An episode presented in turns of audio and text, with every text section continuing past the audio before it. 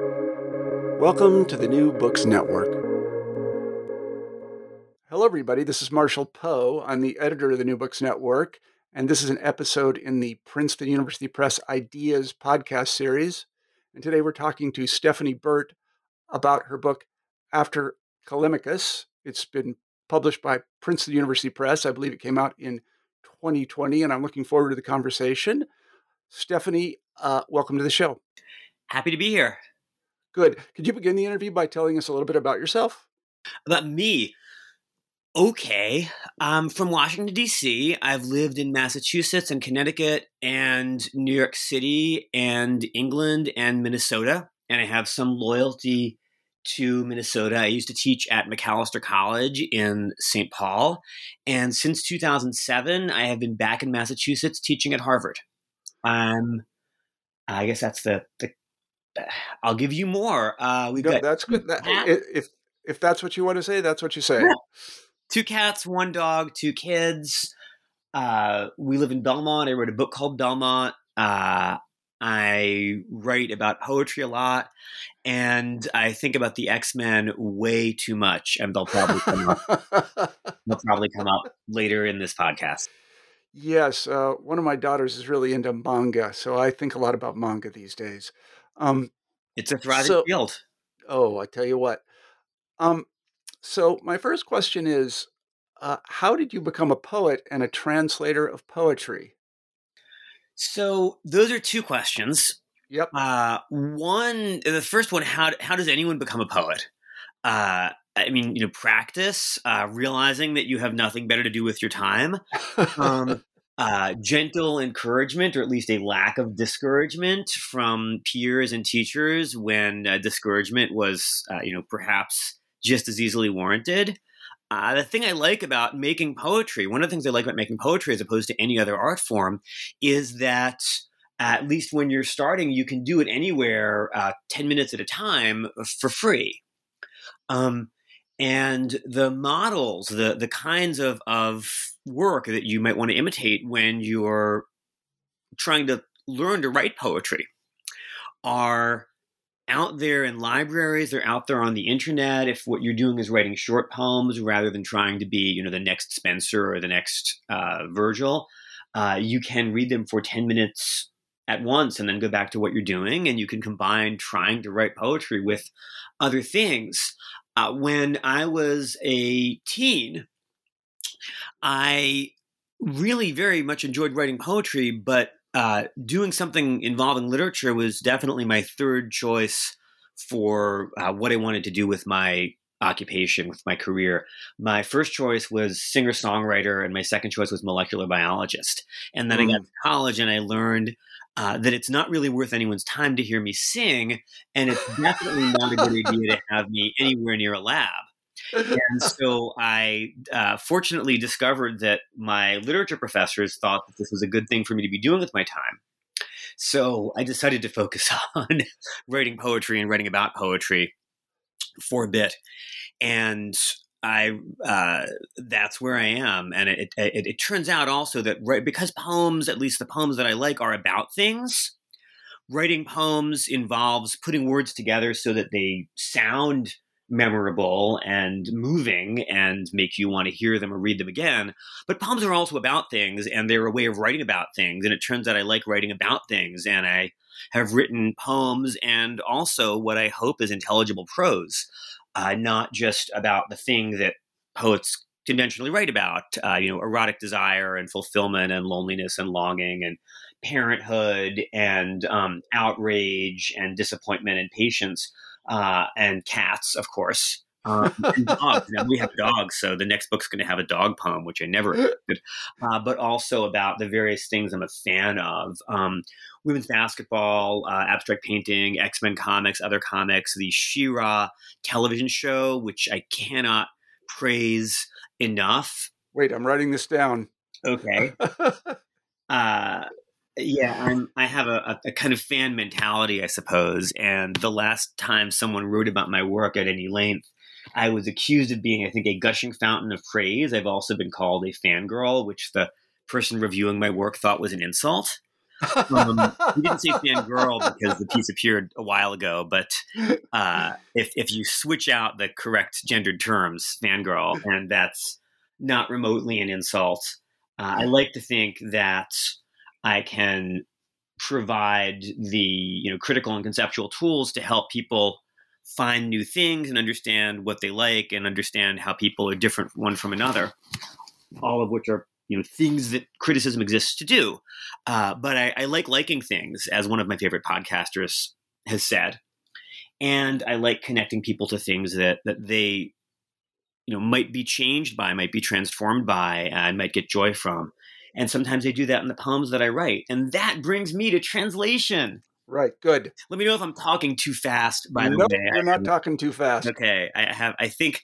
I think a lot. Uh, this partly has to do with the work of translation about different ways of using English, different speeds and inflections and word hordes that different kinds of English use. And I'm aware that my kind of English sounds perhaps very American to people using other kinds of world English and uh, perhaps very East Coast and a bit rapid and bookish if you're used to other kinds of, of speech.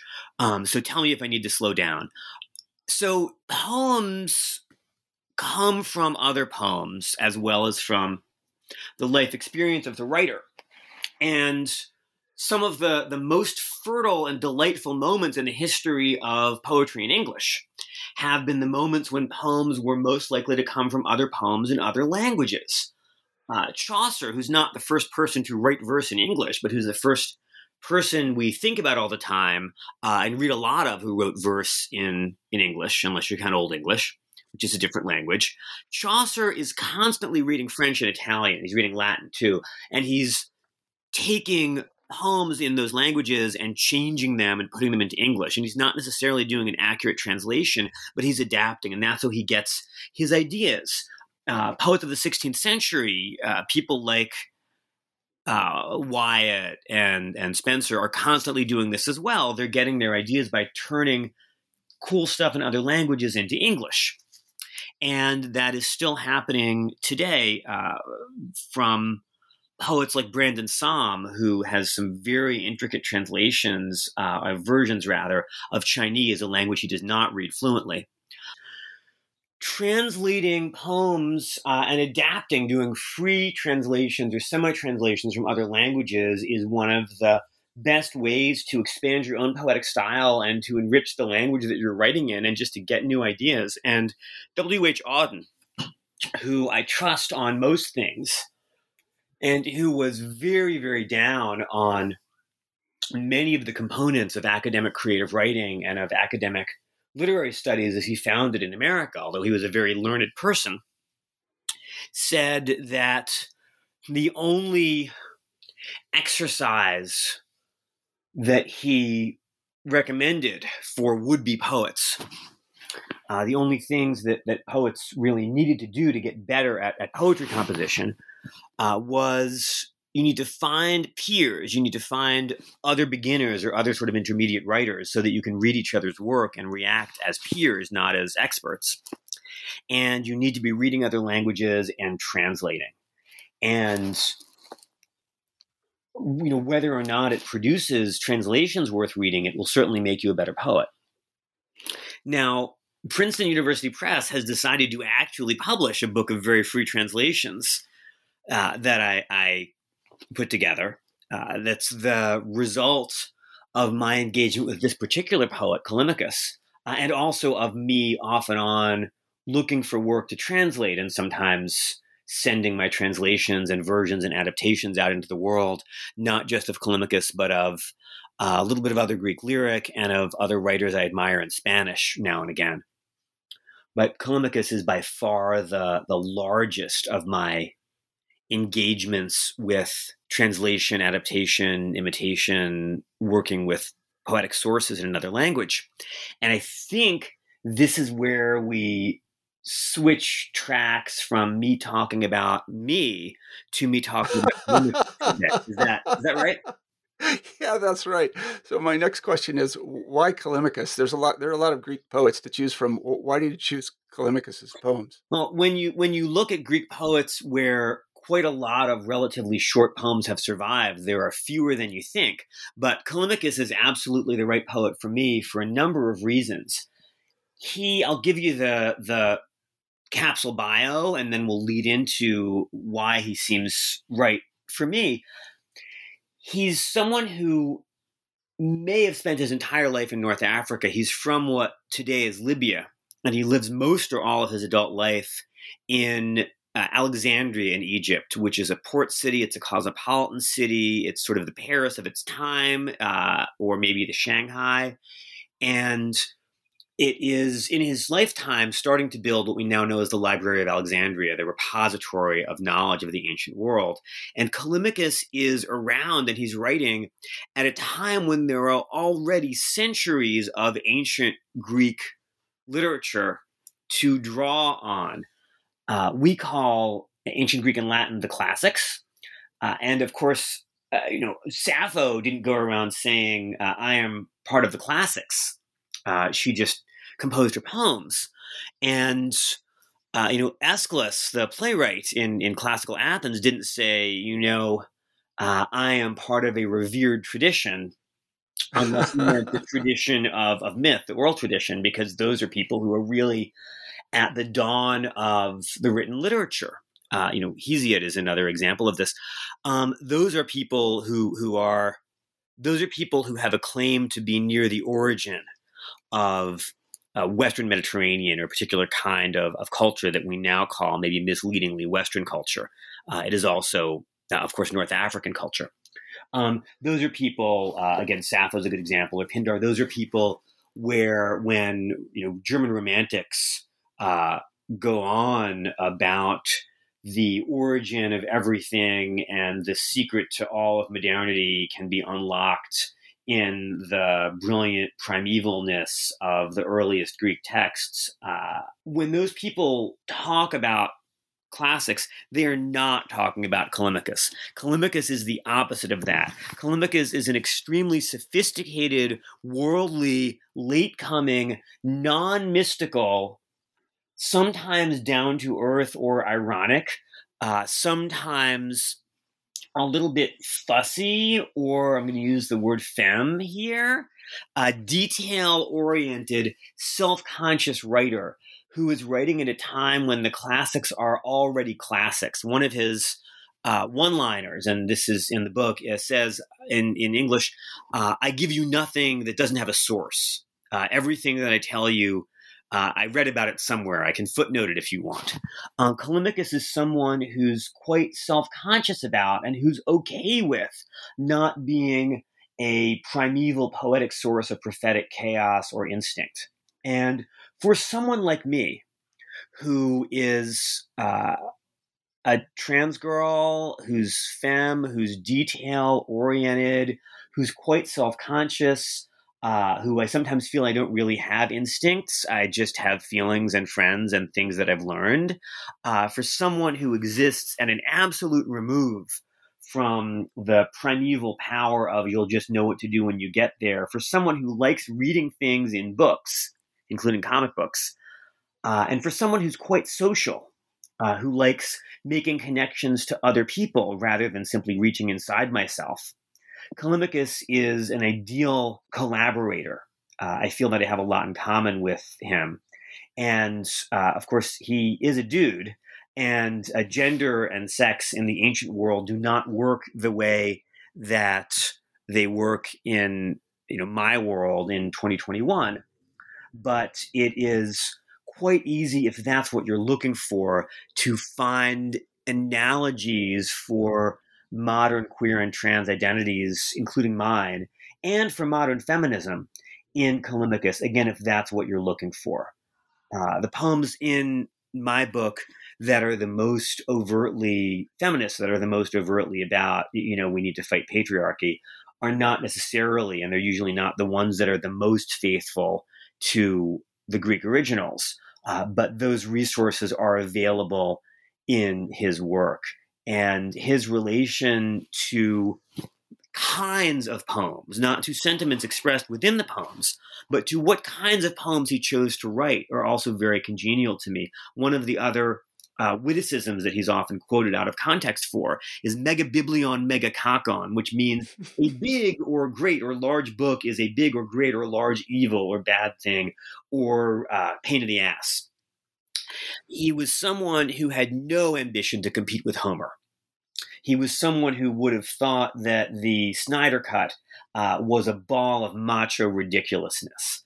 Uh, he was someone who wrote narrative poems, uh, and I translate some of his narrative work, uh, but someone who who's did not at all want to compete with the greats of the past or the present in terms of scale or scope or strength. He was someone who wanted to be precise and beautiful and interesting and engaging and useful and learned and sometimes unpredictable.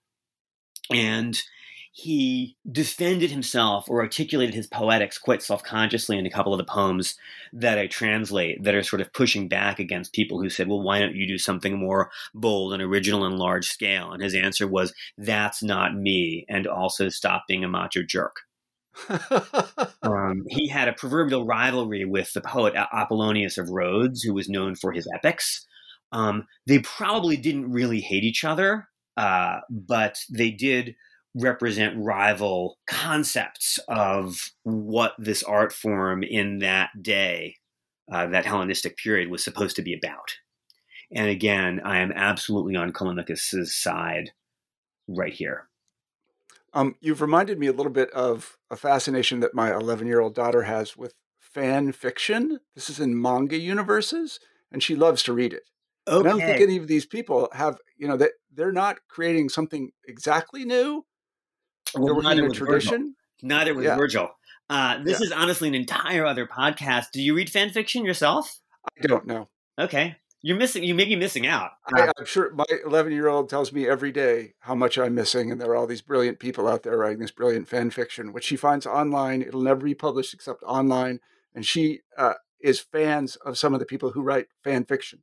Yeah, that speaks. Oh, so am I. That speaks quite well of your relationship with your 11 year old. Yeah, she's always trying to get me to read this.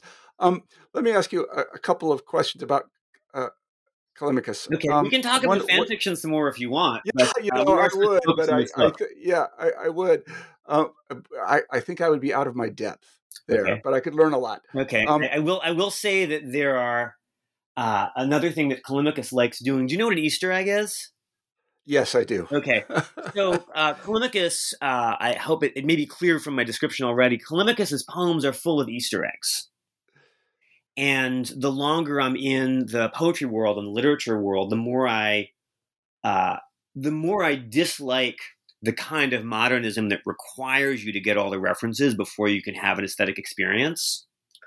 Um, you know, I, I, like the wasteland, but I don't want to write the wasteland, and I'm very tired of uh, the kind of modernism that I associate with, uh, you know, the later work of Ezra Pound or with certain slices of the modern post avant-garde where you you have to know all the references. You have to have read Agamben. You have to have read Gramsci. You have to have uh, read, um, uh, you know, Tasso and Ariosto, or you won't get anything.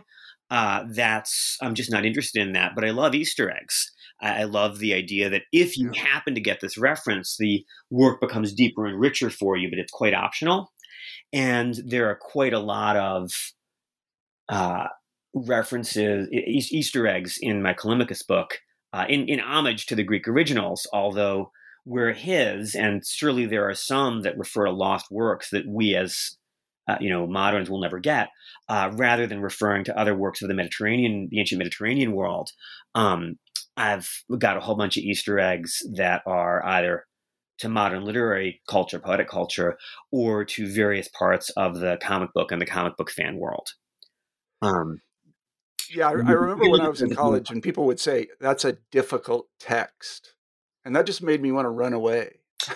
Yeah, I mean, it's it's if people are into difficult texts. Some of my favorite poets are quite difficult, uh, but I don't I don't want to make texts that are difficult in that way. What I want is texts that are difficult to get to the bottom of. Right? You can yeah. read you can read Pride and Prejudice once.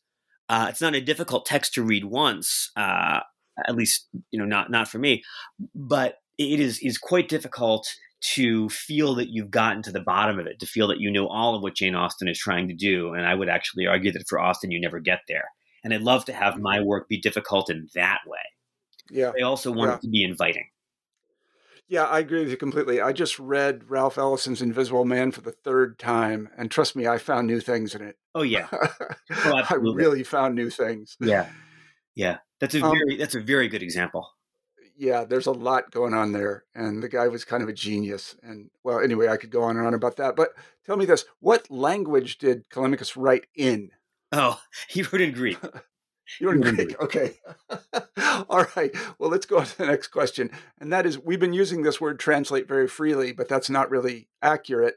Um, and you signal this in the book by uh, something you called the imitator's note that precedes the poems itself. What do you mean by the imitator's note? And what would you call these if they're not translations? They're kind of sort of translations.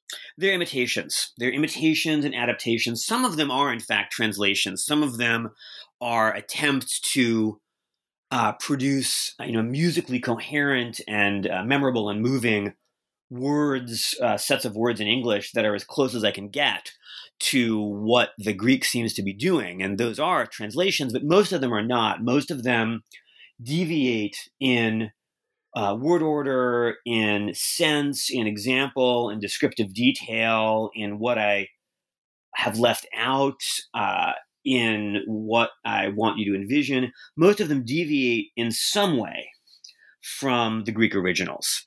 And that is, uh, you know, a literary tradition that is older than the English language. It is distinct from the tradition of trying to produce accurate, reliable translations, um, which I am not equipped to do by myself. I have enough Greek to do what I did, uh, but I couldn't have done that without consulting and working with Mark Payne from the University of Chicago, who is one of my favorite humans and who uh, contributed an introduction that's really scholarly in a way that I can't be. Um, these are poems based on uh, and responsive to and derived from uh, what I see in the Greek originals, but most of them uh, do not reflect uh, line by line or sentence by sentence what Callimachus says and uh, there are a couple where I virtually reverse the meaning, where the original is, for example, delightful and, and witty and well constructed, but kind of sexist. Um, there are a couple, uh, you know, there's there's there's a couple of love poems that are about the joy of the catch and the chase, and you know, taking down your lover as if they were a rabbit. Um, and that's the opposite of how erotic relationships ought to work. Um, yeah. But even even that poem, uh, you know, most of it does come in some way from what Callimachus wrote, but uh, I did, you know, reverse it. Um, a book that a lot of people I know dislike that I rather like uh, is Robert Lowell's early '60s book Imitations, in which he just zoomed through his favorite classical and Western European poets and produced versions that sounded like Robert Lowell, uh, and I wouldn't want to sound like Robert Lowell, and I couldn't if I tried. Uh, I, I, think, um, but his going to these poems he admired in order to make poems that worked in English uh, is has been you know something I admired. One one difference between what he's trying to do and what I was trying to do was that his poems sound like him, and to the extent they don't sound like him, they sound like the variety of poets he was taking on. Um, he wasn't sort of trying to create a consistent persona throughout that book. His Rilke sounds like some uh, a sort of mashup of um, Lowell plus Rilke, and his his Baudelaire actually sounds like Baudelaire because Lowell sounds like Baudelaire sometimes. They have the same kind of self hate, uh, but you know his his Sappho doesn't sound like Sappho. Uh, his, the, the the Callimachus that I'm trying to speak through, if it works, it is consistent throughout the book and it, it sounds those poems sound like one another and there's some version of me that's in there but it's not exactly the same as uh, the poems that i write and that just say stephanie Burt on them yeah I, I, want to digress for a second about translation i've tried to do some of it myself from russian oh. and even old russian into yeah. english and i have to say i failed utterly because all of my translations sounded like me that's not necessarily a failure. That's just something other than an accurate translation. Yeah. Uh, yeah, you, but I, you, trans- are you translating verse or, or prose or? Uh, no, it was all it was all prose. Um, but it, it's just that I, I, get to the point in the translation. Sometimes I would translate scholarly articles for people, and I would get to the some point in the text, and I would say, you know, I think they should have said this like that. Yeah. well, that's that's a problem in translation theory, especially. I mean, it sounds like you're translating people who aren't necessarily great prose stylists themselves. Yeah, I'm no great pro stylist, but I just get to the point that I I, I say, you know, I I think there's a better way to put this, so I'm going to do that. Yeah. and that's depending on what kind of translation you're trying to produce. That is either verboten or very much desirable. Yeah. Um, th- this is kind of a process question. Well, it's a historical question. I'm a historian. I'm a medievalist, and one of the things that always fascinates me is is how texts come down to us.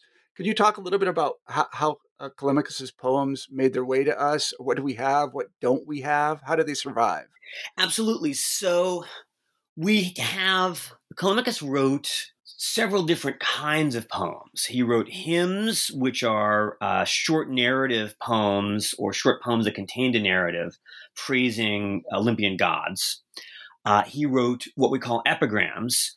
Uh, they're all short, and some of them are funny or witty or insulting, and some of them are about love and sex, and some of them are uh, memorials or, or uh, comments on on the dead and on other topics, but they're all they're all quite short. He wrote lyric poems uh, that are also short, but that had song-like qualities. He wrote what we call epyllions, uh, short-ish epics.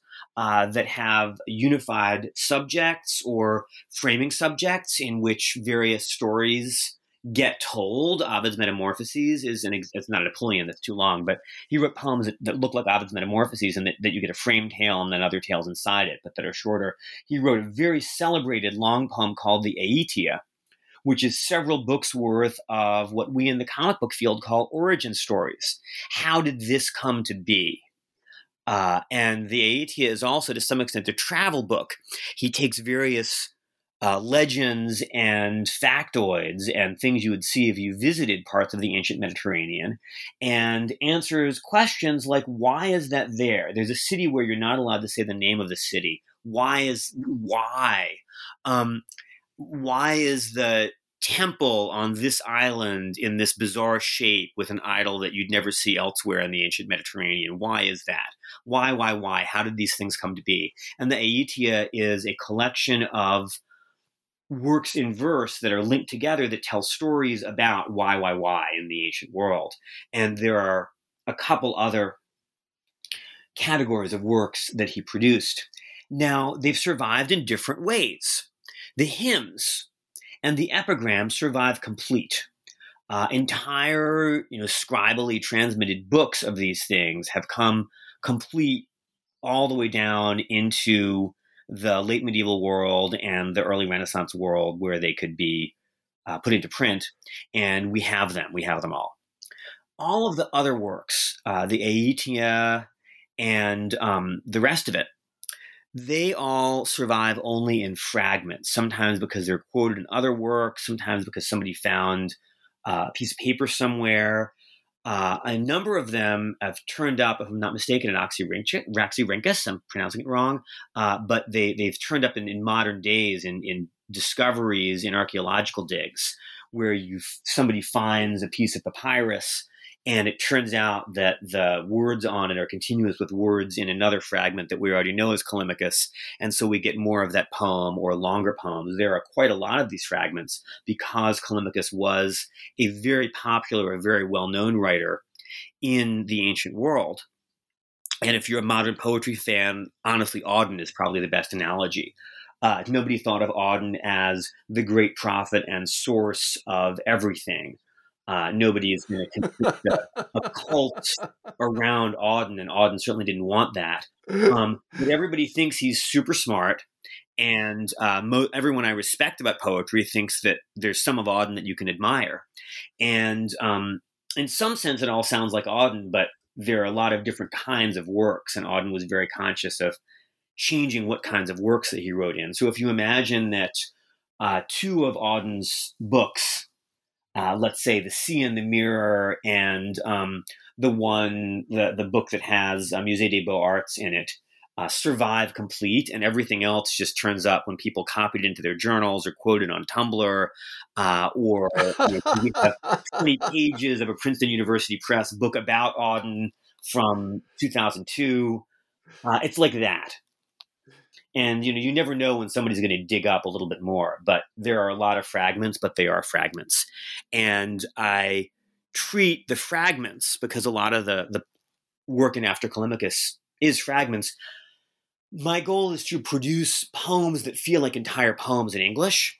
And sometimes I translate one fragment as if it were a poem, and sometimes I paste several of them together. And some of them, uh, as with the, the story of Cydippe early on, some of them are fragments where we know that they belong together, and some of them uh, I just you know got up my glue pot and put together fragments that that seem to work to make a short poem. Uh, that would be a mashup, right? Ma- well, I mean, mashup with, with multiple authors. This is this is yeah. more like a, a paste up. Um, yeah. uh, and Callimachus is someone who was very conscious of quoting and sort of wanted to be quoted and quotable. He's a poet who you can do this to. Um, could you talk a little bit about? Uh, now, I know Callimachus wrote uh, things other than poetry because I read the Wikipedia page. What, what other interests did he have? So I believe the other his his prose work I believe does do not does not survive. Uh-huh. Um, but uh, we do know that there are some. Uh, there's a tradition that he was a librarian at the Library of Alexandria. Yeah. He was there when that was starting. Um, and uh, so he's involved in the collection and uh, making available of knowledge from throughout the ancient world. There's also a tradition that he was what we now call a high school teacher, which is a very low prestige job in antiquity. Uh, but he has a couple of poems about the labors of teaching and why that wasn't fun for him. Um, poking fun at uh, people he knows who had to undertake that job after he had grown out of it. Uh-huh. Um, but he, he was primarily known and extensively known as a poet. Okay. Okay. Um, th- this is also a process question and, and, and it relates to a personal experience. So, in some of these translations I was doing, I had other translations at my knee. I found this very irritating. Yeah. So, so it depends what kind. It depends how good you are with your source language and what you're trying to do. Um, I don't. It's actually not true. It, it is one experience, and I have done it to translate or adapt or imitate work into English where the home you're working with already has a number of well-known translations. There's a Cesar Vallejo poem that everybody and their cousin translates that I've adapted into English. Uh, it's a weird, sad poem that I just love to death. Um, but with Callimachus, there are, as far as I know, three translations of all the poems or most of the poems into English.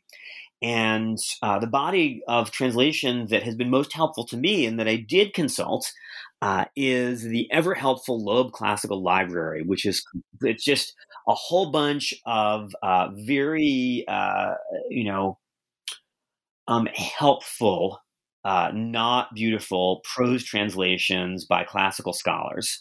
Some of whom did this work 80 years ago, and some of whom did this work more recently.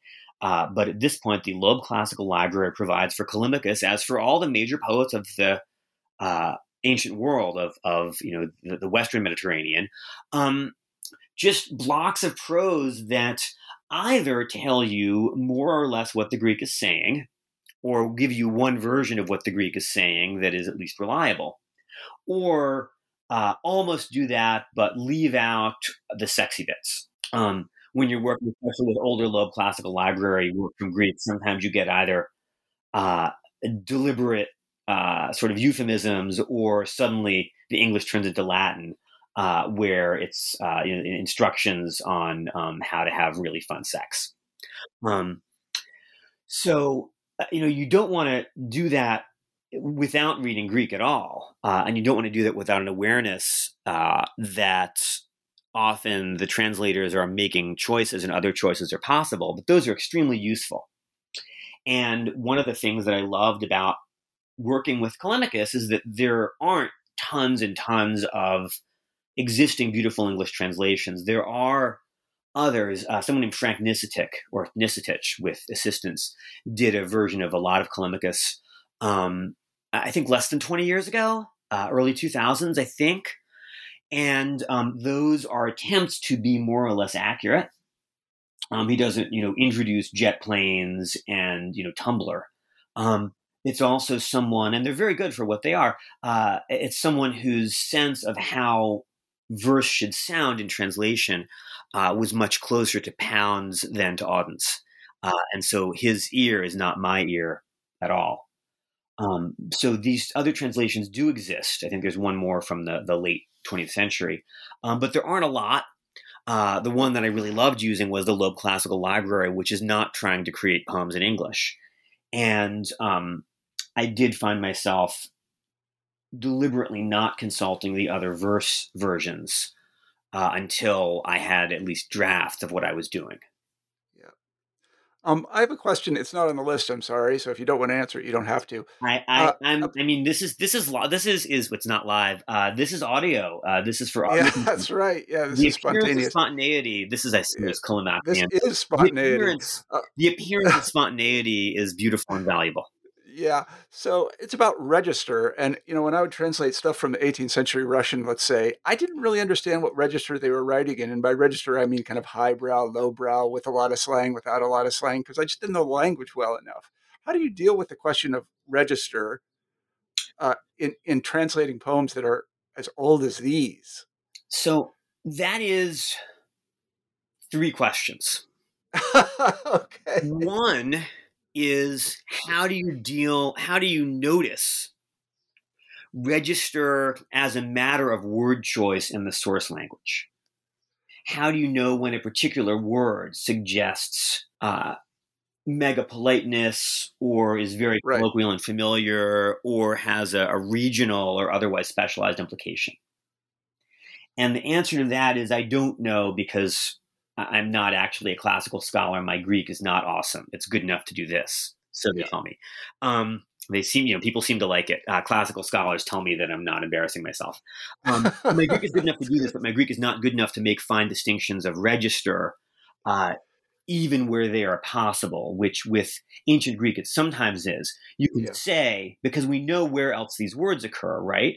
Like nobody has conversational ancient Greek, but we can say this word occurs only in Dorian texts. This is a Homeric word, mm-hmm. right? This is a word uh, that never occurs in Athenian text. This is a word that when it occurs in uh, plays is only spoken by characters of low social status. We can sort of cross check and, and make guesses about words, but those are guesses. The second question is about tone in the original uh, when does the content or the syntax or the framing of what's being said suggest familiarity or formality or uh, you know would appeal to someone of higher social station or an insult? Um, and in english at least american english doesn't we have a lot of words but we don't have highly defined registers of formality the way a language like japanese does. And we don't have extraordinarily, at least within North America and U.S. and Canada English uh, or Standard English, we don't have uh, a, a, language that works like Arabic, where there are different ways of of communicating that have entirely different regional, national, and social class implications. Right? There's nothing like yeah. classical Arabic and English. There's not even really anything like modern Standard Arabic, uh, which sounds very different from uh, what you would hear on the street in um, so I'm told, uh, you know, Iraq. Um, so in, in English, we are used to having a lot of words. We are used to not necessarily knowing the level of formality or the register from the words. Uh, and we are used to looking at many, many cues at once to try to, to figure out tone. And that I can do. But the fun thing about this project is that if I guess wrong, Uh, and I get Callimachus's tone and register wrong, and I'm happy, and you know you're happy with the poem that I've produced in English, that's fine. the goal is poems that are self-consistent and you know moving and thoughtful and you know fun and maybe you learn something in English that are based on what Callimachus is doing. And I do not pretend to get everything right in the source text. The, the, the goal is to have the target language produce you know works of art that are uh, unpretentious and uh, fun and maybe have some wisdom in them. So there's not really an impact to guessing the tone and getting it wrong. But I do have to guess. You do have to, to make a guess. Yeah, I think I spent too much time with philologists who they they really go to town on this stuff. Oh, I'm I'm a, I'm a big fan of philology. Oh, I am too. Uh, I just can't do the work. Yeah, well, there's, there's, a very there's a very good book actually. I don't think it's a Princeton book. Uh, it might have been called Philology, published about two years ago, about the history of the thing we call philology and what it has contributed to the way that we read now. Uh, yeah, which is a lot. Which is a ton. Yeah. And if, if you're of you know my generation, uh, you were told that the most important thing in the history of literary criticism was debates among theoretical models of literature in general, which is wrong. It's it's massively, massively wrong. And what's right? Uh, well, uh, a lot of people are right at once, and nobody has the whole truth. Uh, but there is a complex history of vernacular practice which interacts with and has never completely been subsumed by um, general theoretical models of how we read. And indeed, the, the general theoretical models of how we read, when they change, uh, often change because they have new infusions of people learning uh-huh. from practice. Yeah, vernacular practice. I really, I really like that expression. I think that's what my 11 year old daughter is partaking in when she reads fan fiction. Oh, 100%. And they theorize yeah. themselves. Yeah, uh, the, the, the, best yeah. the best theorist. There's an academic discipline called fan studies, uh, and my friends do it, and I do a little bit of it. Uh, and and when it's done well, um, I mean, half the people who are involved in academic fan studies are writing fan fiction themselves. Uh, they don't necessarily want you to connect. Uh, they don't necessarily want you to connect their fan fiction to their academic writing.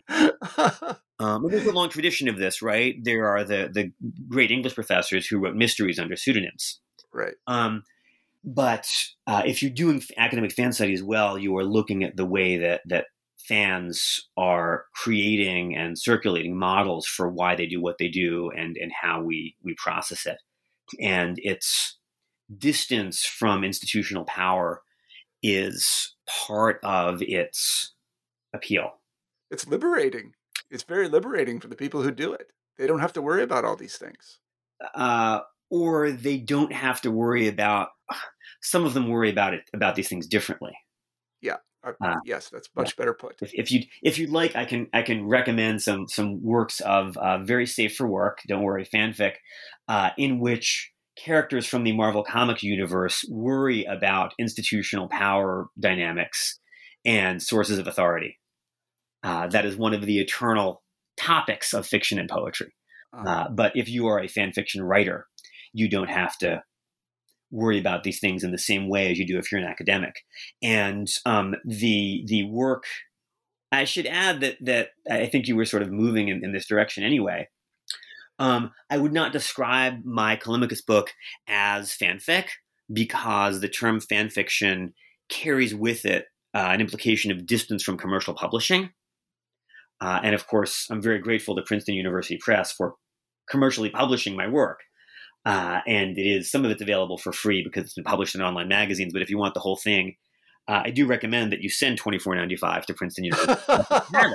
um, so this is not fan fiction, uh, but it, it, resembles fan fiction in that it is my homage to uh, characters and works that I admire and that I depend on, and that I, uh, you know, part of my brain wants to inhabit that's sort of living rent free in my brain. Um, and that it is me telling stories with and making works of art with intellectual property that I, I very clearly, you know, don't control. Callimachus. Well, I mean, I'm, really, I'm really glad you mentioned this because I hadn't made the connection between commercial publishing or the lack of connection between commercial publishing and fan fiction because these things that my daughter have shown me, these people have uh, no desire to be paid anything for anything they do. They just want readers, and Uh, there are a lot of them. well, I mean, how many poets are actually paid a lot for do, right? Uh, yeah, no, they have they have a lot of readers. That's um, these people. Some of some of these people are also extremely successful commercially published novelists. Although some of them are probably eleven. Um, Yeah. it, it's not that they don't want to be paid anything for anything. It's that they are working in a, a particular art form where it's illegal to pay you because the intellectual Yeah. property is is not under their control, uh, and they want readers. Um, but yeah, of course, it's an art form, and it is it is related to what I'm doing with Callimachus, although it is not the same thing. Well, it's been wonderful to talk to you. Let me ask our traditional final question on the New Books Network, and that is, what are you working on now, other than chasing kids around? Well, I thought you were going to ask me to read a few poems. Do you want me to do that, or is that for a different? Well, you can you can still definitely read a poem if you'd like to. Um, why don't I answer your "What am I working on now besides chasing kids around?" question, and then if you want, we can uh, go out with a couple of poems so that Okay, people who who want to read poems on a page uh, but prefer their podcasts to be conversations um, can uh, you know skip the poems and uh, make a beeline for the book. Um, because they don't say it, you know, in between poems. Thank you so much for this conversation. It is an honor to be part of it, and and you're Thank you. I really enjoy this kind of interview. Um, so, what am I working on now? I am looking right now at the whiteboard that I keep in my uh, you know home office, um, my my closet like home office, uh, which I really love and feel lucky to have uh, because after a year of working from home, my uh, working memory capacity is is really just nothing. So I have a whiteboard and I depend on it. Um, I am working on a couple of academic articles. One is about 60s poetry and urban renewal. I'm collaborating with a graduate student. One is about the poetics of shipping containers, with particular reference to the modern poetry of New Zealand. Um, there's some Yeats scholarship. Uh, there is an essay, and there are going to be a couple essays in a collaborative book about how to read X Men comics, uh, which will be published by Columbia University Press in a couple of years. And I'm very lucky in terms of who I'm working with there. Um, Todne Thomas, who is a scholar of uh, Black theology, and Ramzi Fawaz, who is a cultural studies person at the University of Wisconsin, and the podcaster Jay Edidin, and the novelist Rachel Gold. Um, it looks like I'm going to be co writing an online comic, which I think I'm not quite allowed to announce yet. Uh, but if you're listening to this podcast in uh, the fall or the autumn of 2021, or if you're listening to this podcast in the spring of 2021 and you're in the Southern Hemisphere uh, and you Google my name and online comics, uh, you may see what I'm working on. I'm very, very excited about that there is going to be a an anthology also from Columbia of poems from before the 1920s about queer erotics and proto-queer identities because uh, my friend Drew Daniel at Johns Hopkins and I discovered that if you are teaching an introduction to queer lit class and you want a book of queer poems from before the 20th century, none exists there are doorstop anthologies of lesbian literature and of gay male literature that are you know 20% poetry. And there are 5 million anthologies of queer poetry from the last 100 years which of course have had permissions fees of who knows what. Uh, but despite the fact that it would be free uh, to the press that chose to do this and had uh, you know no permissions fees because these are all public domain works there is nothing that is the poems you'd want to give to queer lit students and lovers of queer lit from the beginning of english and translation into english up until the 1920s so drew and i and Melissa sanchez from penn are doing that. Um, oh and there's going to be a book of there's going to be two books of poems by me one is a mini book, a chapbook that Rain Taxi Editions is doing this summer. That is poems related. Those are fandom poems. They're poems about superheroes. They're poems about cartoons. Uh, they are, are poems that have sources in non-realist modern stories. And then there's going to be a full length book of poems by me from Graywolf Press, who have been amazing to work with, that will probably come out towards the end of 2022. Yeah, a shout out to Graywolf Press. We do a lot of their books. Cool. Uh, yeah. Who was the last Graywolf writer you interviewed? I don't remember. I mean, we published so many interviews with so many authors that I couldn't come up with something. It is. It is a network. I, yeah. No, I yeah. feel. I can't say how lucky I am to have uh, Graywolf on my side. Yeah. Yeah. So, do you want to take us out with a poem? Okay. Okay. Uh, how about one of the poems in homage to uh, the goddess Hera, uh, which is also a poem about uh, being grateful to have uh, publishers, honestly, and engineers, sound engineers, and uh, interviewers. Um, okay. And uh, you know, people who who assist and bring this work out into the world. Uh, and it is also it's also really a poem about parenting. Um, and you know, I'm I'm very lucky that my kids are old enough that they're not gonna you know eat glass uh, while I do this interview. Uh, one's in on in school, and the other, you know, is walking the dog and hanging out. Uh, and I'm lucky to have the other adults in my life um, who who are, are there for them.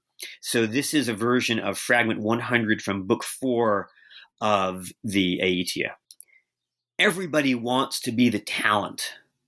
Nobody wants to be the one to manage the place and implement compromises needed for everyone else to continue to function. That's true around here, and also on Mount Olympus. Consider this wooden plank, whose knots resemble eyes. It shakes tan hair and eyelashes. Tradition at Samos says before expert carvers existed, this board was regarded as a true and holy image of Hera, set in an altar and worshipped along with the rest much like the crude or primitivist Athena at Lindos. Why? The queen of Olympus, the wife of Zeus, is also the god's organizer, their schedule maker, quartermaster, and carer. The other gods perfect themselves. They choose their fearsome or awesome self presentation in detail, whether beautiful or sublime violet lidded, or plaited, or shining hair loose when they face a congregation. She can't or won't. She doesn't have the time. Thank you. Wonderful. Thank you very much. Let, let me just conclude by saying, Stephanie, it's it's been just terrific to talk to you. This has been fun. Uh, I think I got to write more books so we can do this again. Yeah, I think so too. All right. Thanks very much. Okay. Goodbye.